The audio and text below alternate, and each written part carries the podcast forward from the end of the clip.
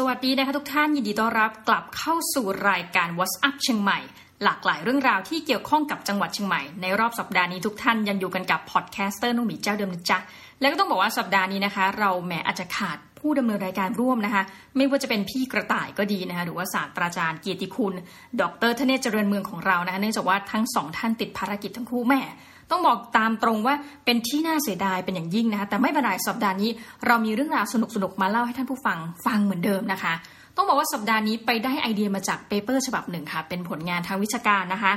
ตีพิมพ์โดยคุณสุดปรารถนาดวงแก้วนะซึ่งขณะที่ท่านได้ทำการส่ง submit เพื่อตีพิมพ์เนี่ย ณขณะนั้นยังเป็นนักศึกษาในระดับปริญญาเอกนะคะแห่งมหาวิทยาลัยริวกิวในประเทศญี่ปุ่นนะเข้าใจไปว่า paper ฉบับนี้น่าจะเป็นส่วนหนึ่งของการทำวิทยานิพนธ์ระดับปริญญาเอกของเธอนะคะ นั่นก็คือชื่อเต็มนะของเปเปอร์ฉบับนี้มีชื่อว่า การย้ายถิ่นเพื่อเปลี่ยนวิถีชีวิตของคนญี่ปุ่น กรณีศึกษาคนญี่ปุ่นวัยเกษียณในจังหวัดเชียงใหม่ประเทศไทยนะคะข้อนี้จะเป็นคำตอบที่เราคิดว่าอาจจะต้องย้อนกลับมาดูตัวเองนิดนึงเหมือนกันนะคือว่า คนไทยหลายคนนะถ้าบอกว่ามีเพื่อนฝูงก็ดีเนี่ยมีญาติพ่อแม่พี่น้อง หลายคนเมื่อให้เราปักชอยว่า ถ้าเกิดเราไม่อยากที่จะเกษียณชีวิตเนี่ยอยู่ที่กรุงเทพมหานคร ถ้าเลือกให้จังหวัดใดจังหวัดหนึ่งที่เราจะไปอยู่ได้ เราจะไปอยู่ที่ไหนนะถ้าไม่นับต่างประเทศเนาะหลายคนมักจะเลือกมาที่จังหวัดเชียงใหม่นะเราก็มีความสงสัยว่าเอ๊ะ เชียงใหม่เนี่ยมันเป็นเมืองทำไมเนี่ยนะคะคือเมืองแต่ละเมืองเนี่ยมีความเหมาะสมสำหรับการใช้ชีวิตในแต่ละรูปแบบ แต่ว่าทำไมเนี่ยจะเป็นคำถามว่าคนถึงเลือกที่จะมาใช้ชีวิตบ้านปลายชีวิตที่จังหวัดเชียงใหม่เยอะเหลือเกินนะและหนึ่งในนั้นก็มีชาวญี่ปุ่นอยู่ด้วยนะคะต้องบอกเลยว่าจากงานของคุณสุดปรารถนาเนี่ย เนื่องจากว่าเขาตีพิมพ์ในช่วงปี 2015 หรือว่า จริงๆก็คือราวครึ่งทศวรรษที่ผ่านมานะเปเปอร์นี้อาจจะไม่ได้ถือว่าใหม่มาก แต่เรารู้สึกว่ายังสามารถนำมาพูดคุยกันได้ แล้วก็มีสาระที่น่ารักอยู่มากทีเดียวนะคือเป็นการอธิบายปรากฏการณ์บางอย่าง ซึ่งเราอาจจะกลับมาย้อนดูตัวเองว่าเออ จริง ๆ แล้วถ้าเราเกษียณเนี่ยเราอยากจะเลือกสถานที่ที่เกษียณแบบไหนนะแล้วมันเลือกได้ไหมนะคะต้องบอกว่าการที่คนญี่ปุ่นตัดสินใจเลือกเข้ามายังจังหวัดเชียงใหม่เนี่ยเรารู้สึกว่าเป็นเรื่องใหญ่พอสมควรนะอย่าลืมว่าหนึ่งก็คือ เรื่องราวของการใช้ภาษาที่ไม่เหมือนกันเลยนะคะ วัฒนธรรมการกินที่โอเค อาจจะมีการทานข้าวเหมือนกันแต่ว่าข้าวญี่ปุ่นกับข้าวไทยก็มีความแตกต่างถูกไหมคะภาษาและวัฒนธรรมแล้ว เรื่องของสภาวะภูมิอากาศก็เป็นอีกประการหนึ่งที่มีความแตกต่างอย่างมากนะคะ เมืองไทยโอเคเราทราบแหละว่าส่วนหนึ่งนะต้องเรียกว่าส่วนหนึ่งเท่านั้นของจังหวัดเชียงใหม่เนี่ยมีอากาศหนาว แต่ว่าถ้าท่านพูดถึงว่าอยู่ในตัวเมืองนะคะไม่ได้เดินทางไปแม่ห้องสอน ไม่ได้เดินทางขึ้นดอย อากาศเหล่านี้เนี่ย มีความแตกต่างอย่างมากจริง ๆ เมื่อเทียบกับหลายจังหวัดในประเทศญี่ปุ่นนะคะทีนี้ประเด็นสำคัญหนึ่งที่งานชิ้นนี้เล่าให้ฟังก็คือว่าเอออันนี้น่าสนใจมาก เราเพิ่งทราบจริง ๆ ว่ารัฐบาลญี่ปุ่นเองมีการจัดตั้งโครงการที่ส่งเสริมนะคะต้องบอกงี้ให้คนญี่ปุ่นที่อยู่ในวัยเกษียณแล้วเนี่ยเดินทางไปพำนักระยะยาวในต่างประเทศคำว่าระยะยาวเนี่ยคือเหมือนกับไม่ได้เป็น ขนาดสั้นใช่ไหมคะไม่ได้เป็นการท่องเที่ยวแบบไปแล้วกลับ ทีนี้ระยะยาวเนี่ยก็จะมีหลายรูปแบบนะไม่ว่าจะเป็นรูปแบบที่ระยะยาวแบบหนึ่งกรณีแรกเลยคือว่าไปแบบมีกำหนดเวลากลับนะยกตัวอย่างเช่น อาจจะไปสัก 3 ปีนะคะพอถึงเวลาว่าอาลูกหลานอาจจะเข้าโรงเรียน หรือว่ามีอุปสงค์อุปทานใดๆก็ตามแต่เนี่ยมีระยะเวลากำหนดที่ชัดเจนนะแบบที่ 2 คือรูปแบบที่ยังไม่ได้ตัดสินใจ หมายความว่า ขอทดลองใช้ชีวิตการเกษียณ ณจังหวัดจังหวัดเนี้ยอะยกตัวอย่างก็คือณจังหวัดเชียงใหม่ ทดลองก่อนว่าเราสามารถอยู่และอาศัยได้อย่างมีความสุขไหม ถ้าในระยะหนึ่งรู้สึกว่าเออพอไปได้ก็อาจจะตัดสินใจอยู่ต่อ ถ้าไม่รอดปลอดภัยนะรู้สึกว่าออยู่ไปแล้วอาจจะไม่มีความสุขยังคิดถึงบ้านหรืออื่นๆ หรือว่าอยากจะย้ายไปทดลองนะคะไปอยู่เป็นประเทศอื่นอีกนะคะ ก็กลุ่มนี้จะเป็นกลุ่มที่2นะส่วนกลุ่มที่ 3 คือโอเคฟันธงปักธงแล้วค่ะว่าตัดสินใจที่จะอยู่ในประเทศไทยนะโดยเฉพาะอยู่ในจังหวัดเชียงใหม่เนี่ยตลอดชีวิตที่เหลืออยู่นะคะเราก็ต้องบอกว่าคนที่ย้ายเข้ามาเนี่ยถ้าแบ่งสับเซตย่อย อันนี้คือเราแบ่ง 3 กลุ่มเนาะในเรื่องของระยะเวลา ถ้าสับเซตย่อยไปอีก เราจะพบว่ามีคนหลักๆ 2 กลุ่มนะกลุ่มแรกก็คือว่าตัดสินใจย้ายมาอย่างจังหวัดเชียงใหม่เนี่ยเพราะว่าติดตาม คู่สมรสมานะหรือว่าติดตามมาเพราะเรื่องงานก็ดีคือมาโดย by chance นะคะข้อนี้อาจจะมานั่งคุยได้กับคุณแม่บ้านนะคะบอกว่าจริงๆแล้วทั้งชีวิตเธอก็อาจจะไม่ได้ทำงานประจำเนาะเพราะอาจจะเป็นวัฒนธรรมหนึ่งของญี่ปุ่นนี่แหละที่ว่า ถ้ามีลูกนะคะ เนื่องจากค่าดูแลเลี้ยงดูบุตรเนี่ยมันสูงมาก ดังนั้นหลายคนเลือกนะคะ ต้องบอกงี้ เลือกที่จะลาออกมานะคะ แล้วก็มาเป็นแม่บ้านแล้วก็มีสามีก็มีหน้าที่ทำงาน แล้วก็หาเงินมาเลี้ยงดูครอบครัวใช่ไหมคะพอถึงเวลาจุดหนึ่งลูกโตแล้วนะคะไม่มีห่วงคือหมดห่วงอยู่ในวัยเกษียณทั้งคู่เนี่ยเมื่อสามีจงใจตัดสินใจจะย้ายมาอยู่ในอีกประเทศหนึ่งนะภรรยาไม่มีตัวเลือกใดนะเพราะเนื่องจากว่าถ้าอยู่ญี่ปุ่นไปก็คงจะเหงาเนะอยู่คนเดียวก็ ต้องย้ายตามสามีมานะคะอันนี้ก็คือ by chance ส่วนกลุ่มอีกกลุ่มก็คือ by choice นั่นก็คือยกตัวอย่างในคู่นี้ก็คือเรื่องของคุณสามีนั่นเองที่ตัดสินใจย้ายมายังจังหวัดเชียงใหม่ ด้วยตัวเองนะคะคือประสงค์และจงใจคำถามเนี่ยมันจะเป็นข้อถัดไปว่า แล้วอะไรที่เป็นเสน่ห์ละกันของจังหวัดเชียงใหม่ในการที่มอบให้กับคนที่อยู่ในวัยเกษียณเยอะเหลือเกินนะคะ เอาแหละ เรากลับไปพูดถึงประเด็นของรัฐบาลญี่ปุ่นที่มีการจัดตั้งโครงการนี้ก่อนเขามีการสนับสนุนเลยนะคะต้องบอกว่าอันนี้มันน่าสนใจ เพราะว่าญี่ปุ่นเองเนี่ยอยู่ในสังคมผู้สูงอายุเนาะแล้วเป้าประสงค์ของรัฐบาลเองเนี่ยบอกว่าเนี่ยจัดโครงการนี้ขึ้นมาเลยค่ะ ตั้งแต่ปีคริสตศักราช 1989 นะ คือนานมาก ชื่อว่า Long Stay 90 นะนะ Long Stay 90 เนี่ย พื่อให้คนญี่ปุ่นเนี่ยเอาแหละ เหมือนกับช่วยเป็นตัวเลือกหนึ่งในการตัดสินใจว่าเนี่ยถ้าคุณเกษียณแล้วอยากจะใช้เงินบำนาญเนี่ยไปอยู่ที่ไหนนะไปอยู่ในต่างประเทศ ไม่ใช่ในชอยที่อยู่ในประเทศของตัวเองเนาะ เอางี้เราตัดสินใจให้ว่ามันจะมีช้อยส์เหล่านี้นะคะในประเทศที่มีราคาถูกกว่านะคะแล้วข้อนี้จะบอกด้วยว่า ถ้าคุณอาศัยอยู่ในประเทศที่มีค่าครองชีพถูกกว่า นั่นแปลว่าเงินบำนาญของคุณเนี่ยมีมูลค่าสูงถูกไหมแล้วทำให้คุณอาจจะมีชีวิตที่เมื่อเปรียบเทียบกับคุณภาพชีวิตในประเทศญี่ปุ่น คุณอาจจะมีชีวิตที่สามารถที่จะซื้อนู่นซื้อนี่ได้เยอะกว่านะแล้วก็อาจจะมี คุณภาพชีวิตบางอย่างนะบางสิ่งบางอย่างที่ค่อนข้างดีนะคะนอกจากนี้ยังมีการจัดตั้งมูลนิธินะคะที่มีชื่อว่า Long Stay นะคะ Long Stay Foundation นะคะเพื่อศึกษาความต้องการแล้วก็เผยแพร่ข้อมูลการพำนักระยะยาวในต่างประเทศนะคะ ในรูปแบบของการท่องเที่ยวทำให้คนญี่ปุ่นวัยเกษียณเนี่ยสนใจแล้วก็ตัดสินใจไปใช้ชีวิตต่างแดนมากขึ้น อันนี้เอาคำพูดโค้ดมาจากคุณสุดปรารถนาเลยนะคะ สิ่งที่น่าสนใจอีกประการหนึ่งจากออทนะคะสถานเอกอัครราชทูต ญี่ปุ่นประจำประเทศไทยเนี่ยบอกว่าณตัวเลข 10 ปีผ่านไป อันนี้อาจจะเป็นข้อมูลที่ยาวนานมานิดนึงนะคะคือเก็บข้อมูลตั้งแต่ปี 2002 ไปจนถึงปี 2012 นะ 10 ปี บอกว่าคนญี่ปุ่นอาศัยอยู่ในประเทศไทยเนี่ยกี่รายกันเชียว ตัวเลขอาจไม่มากนะคะแต่มันมีนัยสำคัญบางอย่าง คือปี 2002 เนี่ยบอกว่ามีคนญี่ปุ่นอยู่ในประเทศไทยเนี่ย 25,000 คนนะคะจังหวัดที่คนไปอาศัยอยู่มากได้แก่หนึ่งแน่นอนนะคะกรุงเทพมหานคร และแถบถัดไปเนี่ยคือชนบุรีนะถัดไปมาอีกก็คือจังหวัดเชียงใหม่นะคะผ่านไป 10 ปีจากตัวเลขกลมๆนะคะ25,000 ขยายเพิ่มไปเป็น 50,000 กว่าคนนะในปี 2012 ซึ่งตรงนี้เขาบอกว่ามีความแตกต่างก็คือว่า คนที่อยู่ในกรุงเทพก็ดี คนที่อยู่ในชนบุรีก็ดีเนี่ย เป็นกลุ่มที่ยังประกอบอาชีพนะคือส่วนใหญ่แล้วเป็นกลุ่มที่ยังอยู่ในวัยทำงาน ในขณะที่เป็นฝ่ายตรงข้ามค่ะ คนที่อยู่ในวัยเกษียณแล้วเนี่ยนะจ๊ะจะมาสุมนะคะเหมือนกับท่านย้ายกันเข้ามาอยู่ในจังหวัดเชียงใหม่ ที่งานวิจัยชิ้นนี้เขาก็มีการสัมภาษณ์คนญี่ปุ่นที่อาศัยอยู่ในประเทศไทยนะคะ ข้อมูลตรงปี 2015 ซึ่งอย่างที่บอกนะมันผ่านมา 5 ปีแล้ว น่าสนใจมากนะคะเขาก็ถามอายุนั่นแหละว่าอายุโดยเฉลี่ยของกลุ่มผู้ที่เขาเลือกมาสัมภาษณ์เนี่ยมีอายุประมาณเท่าไหร่ปรากฏว่า มีตั้งแต่น้อยสุดถึงมากสุดนะคะตั้งแต่อายุ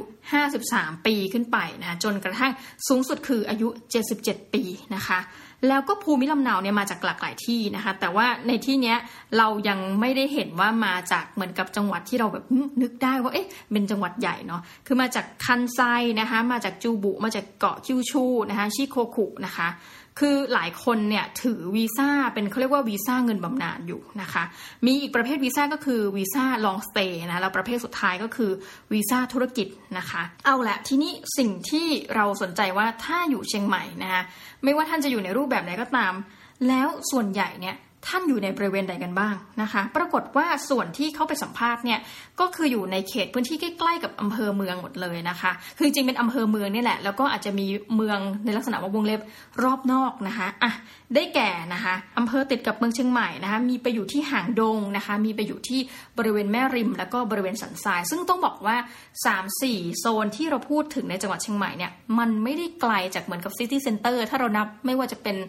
นิมมานนะถนนนิมมานเนี่ยเป็น city center ณปัจจุบันในวงเล็บไปแล้วนะ คือเป็นระยะที่สามารถเดินทางมาจากหางดงก็ดีนะคะ จากแม่ริมสันทรายเนี่ยเป็นระยะเวลาตั้งแต่ครึ่งชั่วโมงจนถึงอาถ้า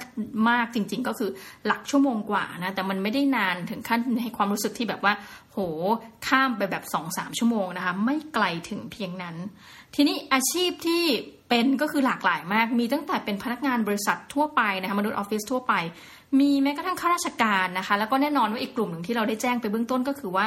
คุณแม่บ้านนะคะ แม่บ้านก็คือติดตามสามีมา ทีนี้ลักษณะการที่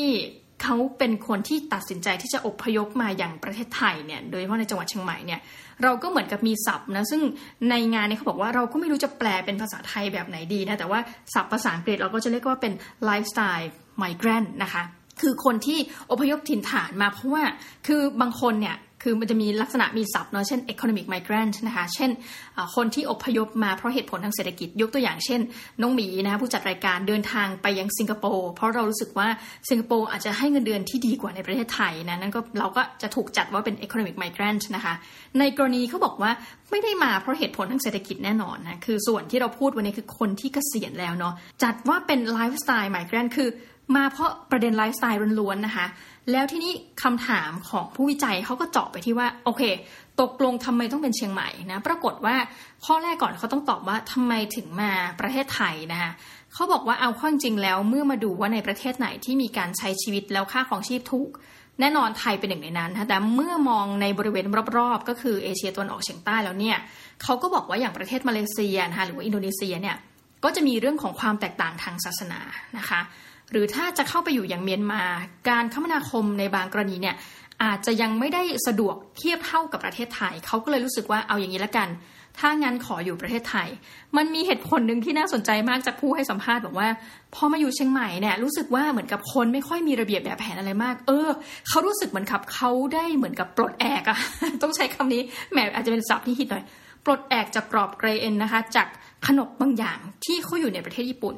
สรุปแล้วเรารู้สึกว่าน่าสนใจนะ คนที่ตัดสินใจมาอยู่ในประเทศไทยเนี่ยจะมีความคิด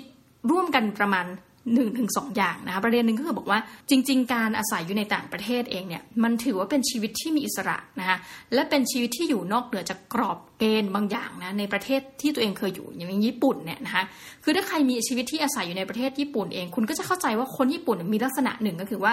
มีลักษณะที่ทำอะไรที่คล้ายๆกันนะนี่คือพูดถึงว่าบนบนพื้นผิวเนาะคือในชีวิตจริงเนี่ยเขาก็จะมีความแตกต่าง แต่ว่าบนพื้นผิวบางอย่างลักษณะร่วม คนที่เป็นจะมีลักษณะร่วมเพราะว่าสิ่งที่เขามีความถนัดนะและประเทศนี้จริงๆเนี่ยคือความถนัดคือลักษณะของการร่วมกันทำงานกลุ่ม นะเมื่อมาเจอสิ่งที่เป็นประเทศไทยของเราแล้วเขารู้สึกว่าโหมีอิสระมาก อันนี้คือความชอบ แล้วเขาบอกว่าประการหนึ่งก็คือว่า มีบางส่วนนะพูดถึงเรื่องของความแตกต่างทางสภาวะภูมิอากาศ บอกว่า ญี่ปุ่นเนี่ยสำหรับคนที่สูงวัยเนี่ยมันหนาวเกินไปนะ ประเทศไทยจริงๆเราก็บอกว่าถ้าคนไทยสมมติส่วนตัวนะจะบอกว่าโหร้อนเกินไปเหมือนกันนะแต่ว่าคนญี่ปุ่นก็จะบอกว่าจริง ๆ แล้วเนี่ยการมาอยู่ในประเทศที่เมืองร้อนเนี่ยมันมีความเหมือนกับ เขารู้สึกว่ามันทรมานน้อยอะกว่าการที่เขาต้องไปอยู่ใน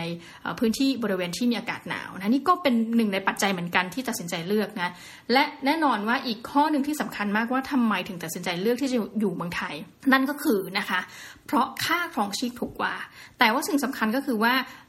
คนญี่ปุ่นเหล่านี้นะที่ พูดถึงเนี่ยเขาบอกว่าจริง ๆ แล้วพอมาอยู่ร่วมกันเนี่ยก็มีการจัดตั้งกลุ่มค่ะ ซึ่งก็เป็นกลุ่มที่คอยให้ความช่วยเหลือกันนะคอยประชาสัมพันธ์ข่าวสาร ดังนั้นเราจะเห็นว่าถ้าในกรุงเทพเนี่ยชัดเจนเลย จะมีเหมือนกับ จริงๆเหมือนเป็นนิตยสารเฉพาะนะที่ผลิตออกมาเป็นภาษาญี่ปุ่น ถ้าคุณไปตามร้านอาหารแถวสุขุมวิทเนี่ยแต่ก่อนสมัยก่อนเนี่ยจะแอบชอบนะคะแบบว่าเก็บพวกนี้มาอ่านไม่ออกหรอกแต่รู้สึกว่าภาพมันสวยจังเลยก็จะแนะนำสถานที่ท่องเที่ยวใช่ไหมคะร้านอาหารคือเหมือนกับเป็นส่วนหนึ่งไปละของชีวิตคนญี่ปุ่น ที่อาศัยอยู่ในต่างแดนเช่นเช่นประเทศไทยนะคะดังนั้นคือไม่ว่าจะอยู่ในจังหวัดไหนเขาก็จะมีกิจกรรมที่ร่วมนะร่วมกันในลักษณะนี้อย่าลืมนะคะอย่างที่เราบอกเป็นหลักเป็นแหล่งเลยจริงๆว่าสิ่งความถนัดของคนญี่ปุ่นอย่างหนึ่งคือการรวมกันนะทำงานเป็นกลุ่ม ถามว่ากิจกรรมใดที่อย่างว่างคนญี่ปุ่นชอบทำเวลาอยู่ในประเทศไทย สิ่งหนึ่งนะคะหนึ่งในเหมือนกับเป็นอะไรที่ท็อปมากสำหรับคุณผู้ชายก็คือการตีกอล์ฟนะคะประเทศไทยเราถือว่าเป็นแหล่งสวรรค์มากๆนะสำหรับการตีกอล์ฟเพราะเรามีสนามกอล์ฟนะคะ หลายร้อยสนามนะดังนั้นนี่เป็นหนึ่งในกิจกรรม นอกจากนั้นเรายังเห็นกิจกรรมที่ต้องบอกว่าเหมาะมากกับคุณแม่บ้านก็คือว่าเป็นกิจกรรมเช่นนะคะ พวกด้านศิลปะทั้งหลายนะปั้นหม้ออะไรแบบนี้เขาก็จะเขียนนอกจากนั้นยังมีพวกเรื่องของโยคะนะคะมีการไปฟิตเนส ซึ่งจริงๆ ถ้าพูดในภาพรวมก็อาจจะเป็นกิจกรรมที่ไม่ได้มีความแตกต่างมากนะคะ คือเรานึกถึงจินตนาการว่าถ้าคนเรามีเวลาว่างไปทำอะไรเนี่ย คนญี่ปุ่นก็ จะมีเหมือนกับพื้นที่นะส่วนตัวส่วนบุคคลเนี่ยที่ไปทำกิจกรรมจริง ๆ ก็ไม่ได้ต่างจากคนไทยมากนักนะแต่ว่าสิ่งที่อย่างที่บอกโดดเด่นคือการไปตีกอล์ฟอะไรแบบนี้แต่สิ่งที่เราไม่ค่อยเห็นนะไม่มีในบทสัมภาษณ์นี้คือ มิได้พูดถึงเรื่องของประเด็นทางศาสนา ในกรณีของประเทศไทย นั่นแปลว่า ไม่ได้มีการย้ายเข้ามา เพราะปัจจัยทางศาสนาเป็นหลักนะคะคือมันจะมีประเด็นเรื่องค่าของชีพนะสภาวะของภูมิอากาศ แล้วก็เขาบอกว่าการอยู่ในประเทศไทยเนี่ยมีอีกประการหนึ่งเนาะก็คือว่า ไม่ต้องปรับตัวยากณนะกรณีนี้หมายความว่าจริง ๆ ถึงแม้จะมีสังคมคนญี่ปุ่นด้วยกันนะคะ แต่ว่าในหลายกรณีคนที่ย้ายเข้ามาอย่างประเทศไทยเนี่ยสามารถที่จะสื่อสารเบื้องต้นด้วยภาษาอังกฤษได้ แล้วเขาบอกว่าจริง ๆ แล้วประเทศไทย คนก็สามารถสื่อสารกับเขาได้ ดังนั้น มันเลยไม่มีความรู้สึกที่ว่ายากเกินไปที่บุคคลเหล่านั้นนะคะ จะย้ายเข้ามาอยู่ในประเทศไทย ถือว่าเป็นเหมือนกับ long stay นะคะ คือว่าแล้วก็ตัดสินใจทีว่าหลังจากนั้นจะกลายเป็นเหมือนกับนักท่องเที่ยวพำนักระยะยาวในรูปแบบไหนนะนี่ก็เป็นเรื่องราวรวมๆแล้วกันเกี่ยวกับว่าทำไมคนญี่ปุ่นถึงอยากที่จะเข้ามาอยู่ในประเทศไทย โดยเฉพาะในจังหวัดเชียงใหม่นะแล้วก็ต้องบอกว่าเชียงใหม่เองเนี่ยจากคำบอกเล่านะคะคำที่เขาไปสัมภาษณ์กันมาก็คือว่า อยู่แล้วมีความสุข